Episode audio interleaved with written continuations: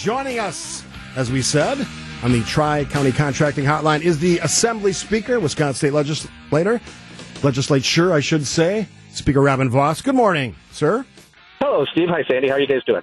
We are wonderful on this day. So I saw you were in my, one of my favorite places, the city of Oak Creek, doing something from the Civic Center. How, nice building, right?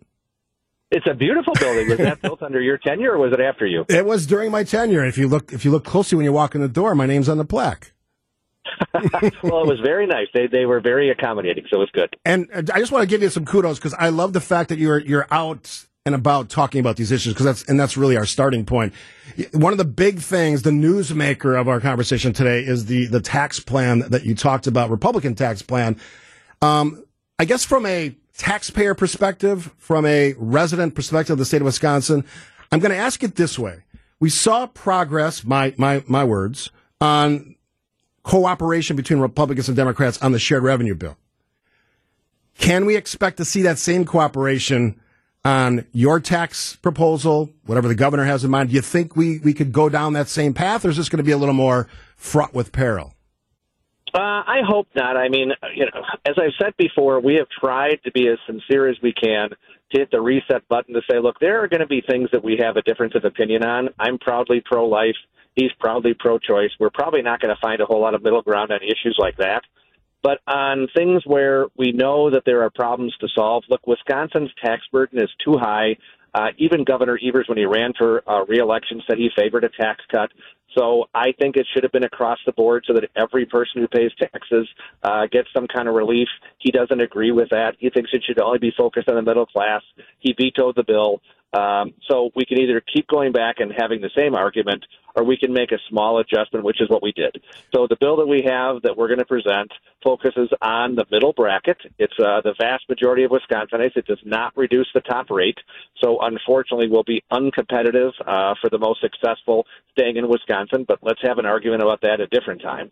And the second thing that I've heard far too often is the number of friends, supporters, relatives who have moved to states that have a lower tax burden when they retire.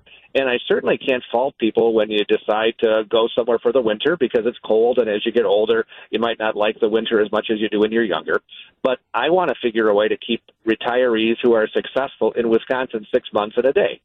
So the proposal that we're bringing forward does the middle class tax cut that Governor Evers talked about, but it also adds on saying that 98% of the retirement income a Wisconsinite would earn uh, would be exempt. So the vast majority of people, not the wealthiest, but the vast majority of people would see significant reductions. We joined only a handful of states around the country. And the goal would be to keep more grandparents here to be close to their grandkids, giving to the local charity, volunteering for whatever their favorite organization is, all in a way that still allows us plenty of money to spend on priorities for Wisconsin, but has the top priority where Republicans are, which I hope Governor Evers agrees with, and that's to reduce the tax burden for almost everybody in the state. I got to say that was the eyebrow raiser for me, the impact on retirees. If we talk about people fleeing the state, maybe that's a strong word, leaving the state in the wintertime, whatever, you know, whatever choices they make. If we can retain some of these permanent residents and build our base, grow our population, I think we have a healthier state. A hundred percent, which is why we're trying to look and say, you know, we could keep having the same political argument. Look, I still think our plan that we adopted in the budget was the best one, but the one that we're talking about isn't bad. It's just different. So I hope that we can look and say we're pivoting um, to say that we're going to accept some of the parameters that Governor Evers set, even though, again, we don't agree with them. I want to get something done, Steve. I, I don't want to keep having this argument where we have billions of dollars sitting in the state's coffer with uh, politicians on both sides wanting to spend it. I think the better answer is to get it back to families. Uh, and when you look at the numbers on the retiree uh, aspects, the average person would save fifteen, sixteen hundred dollars. I mean, this is real money mm-hmm. that can go toward paying their property taxes or paying for prescriptions or all the challenges we're having with inflation. Uh, same with the middle income tax cut. A lot of people are going to have money in their pocket, not the forty dollars that Governor Evers had in the budget, something much more significant like five, six, seven hundred bucks. So we want to do things that are meaningful and real, and I'm hoping that we can find a willing partner in the governor to get it done. And in the effort to move this forward, what is the next step for returning your surplus for that proposal? Uh, we had a good hearing yesterday, uh, lots of positive comments. The committee will vote next week. Uh, I'm hoping it'll be a bipartisan vote, but we'll see.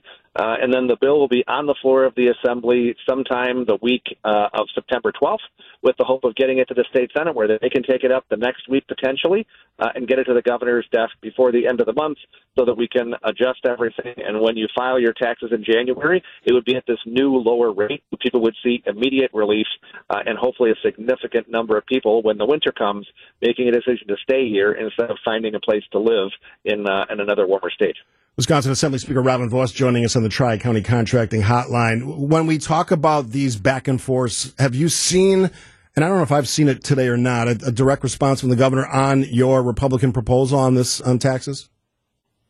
Well, it sounds like from one of the media reports that I saw that the governor said he was uh, supportive of some sort of retiree relief. Uh, my hope is that if you look at the whole plan, uh, again, we're not focusing on the upper income bracket. We're focusing on the middle class uh, you know, two teachers, a successful small business owner, you know, a lot of people who would provide that relief that's needed. And then you add in the retirees. It seems to me that it would meet his criteria, but you'd have to ask him yourself. Yeah, and I, I think on the stipulation that you have already agreed to that you won't uh, impact that highest tax bracket, that is listening, I think, to the, a concern that the governor raised. And I think that's a direct back and forth that I think most Wisconsin voters, taxpayers, residents can understand. That is a, a, a willingness to listen to the other side. Do you agree? I, I do, and that's where, like I say, I still think it's the better option. Um, but I, I don't want to keep having an argument. That's that's the one thing that, as you know, the, the longer you're in politics, there are certain things you stand on principle, and I I will always do that but I don't want to keep having the same argument, never making any progress. And this is an easy way for us to both get a win. Uh, both sides can say that's a win, and on top of it, everybody in Wisconsin who pays taxes gets a win too. That should be something we can all rally around. Right, use the term argument. So I'm gonna we're gonna shift and we're gonna pivot to the Wisconsin Supreme Court. You have made some comments, and as as a lot of other people have as well, about the newest Justice Janet Protasiewicz, uh, recently sworn in, and uh, her I would say, unwillingness to recuse, recuse herself on some of the issues that she talked about during the campaign. How steadfast, how insistent are you that impeachments, which is a, a term that gets thrown around a lot in not just Wisconsin politics, but national politics, that that's on the table? Well, let's start by saying, let, let me just draw a scenario and let's take out the politics of it and just do something that people understand in their own lives. So, you uh, have a judge who reads the newspaper when he gets up in the morning or she gets up in the morning and sees that there was a murder that was committed, and they go to their friends and relatives and talk about it at their local service club and say, Boy, I read that story. It sure seems to me that the guy is guilty. I can't imagine anybody reading the story or hearing the case and not saying he should be found to be uh, guilty.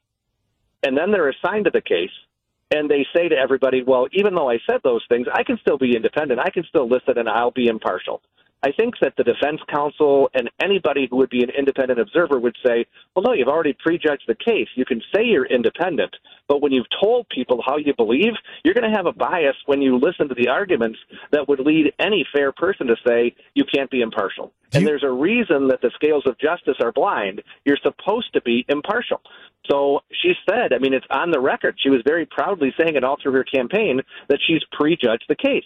Well, the Judicial Code of Ethics makes it incredibly clear that if you prejudge a case, you need to take yourself off of it. And, and let's remember, there are seven justices, and when this case was heard, um, one of the conservatives, Brian Hagedorn, sided with the liberals. So it's not saying that we will win the case somehow if she is taken off of it or she chooses to recuse herself. It's saying that we're going to have a better chance at an impartial trial as opposed to one person starting the trial having prejudged the murder case. It's just not right. Do you think it's unique to Protasiewicz, or do you or think other justices, conservative or liberal, in the past have also fallen into that trap? Well, if you look at it, she did something that was really unprecedented, and that's she commented on cases that were going to come before the court. That is a mistake in my mind. It's something that hasn't happened in Wisconsin, where we've had justices, liberal and conservative, say, "Look, I can't comment on that because there's a case that could come before the court, and I don't want to prejudge anything." He made a different decision to do that, and now she's got to live with the consequences. When you prejudge a case, you can't say that you're blindly going to judge whether or not something is guilty or innocent. You need to take yourself off and allow those who haven't prejudged the case to make the decision. So it really shouldn't be all that controversial. And, and that's where my hope is we never even get to the idea of talking about impeachment because when you raise your right hand and you swear an oath to the Constitution, you should follow the precedents that have been set before and you don't prejudge a case. You say that you are independent when you really are and you allow the process to work its way forward. Now, she made promises to her political supporters of doing something. Well, that's wrong for the court. And if she does that, that will certainly be something that is clearly outside the norms. And, you know, I don't want to have an impeachment. That's not my goal. But I think that any independent person would say it's one of the duties we need to look at. And if somebody breaks precedent, it does something that is clearly outside the judicial code of ethics, we have to take a look at it. She has said, Janet Protasiewicz, Justice Janet Protasiewicz, that she would recuse herself from hearing cases brought by or against the state Democratic Party, something that conservative justices in the past have not done when they've been either supported by a conservative organization or received money from the Republican Party. Is there two standards here? Well, I think there's a difference, right? So uh, she can choose to recuse whenever she thinks it's appropriate, and if she wants to recuse because she was bought and paid for by the Democratic Party, I understand that. Um, but the difference is the Democratic Party isn't saying we have one particular case. So it's it's different when you have people who are supporting an idea and you listen to both sides because you might have supporters on both sides of a case, uh, and then you decide what's best.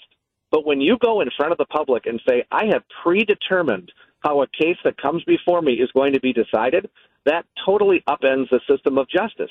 Again, back to my analogy, it says that a person who is supposed to be deemed to be innocent before they're proven guilty, well, you've already decided that no matter what they present, no matter before a single fact is brought before the court, you've already decided that their their arguments are invalid.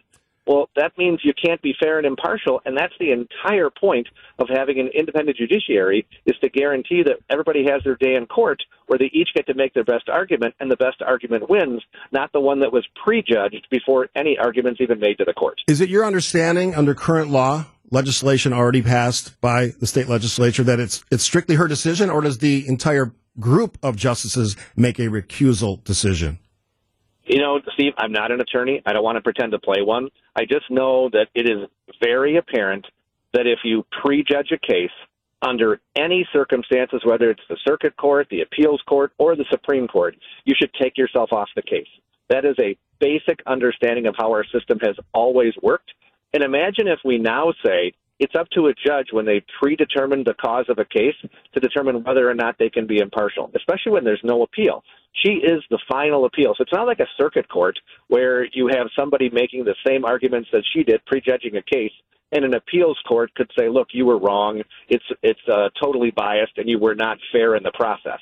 She's supposed to be the arbitrator of last resort, which means she should hold herself to a higher standard than any other judge in the state which is why I still think that when you raise your right hand and you take an oath, you take a different role on and that she will do the right thing and it will require us to not have to do impeachment or even discuss it because she will recuse herself in a way that she has become so incredibly biased. One more question. You had mentioned in a previous interview, uh, not on this station, that you were talking to a constitutional scholar about this issue. What has that scholar advised you, and is that is that a public record conversation, or is that just a sidebar somewhere? No, it's just a sidebar. I mean, because I'm trying to make sure I understand exactly what our role is in this entire process.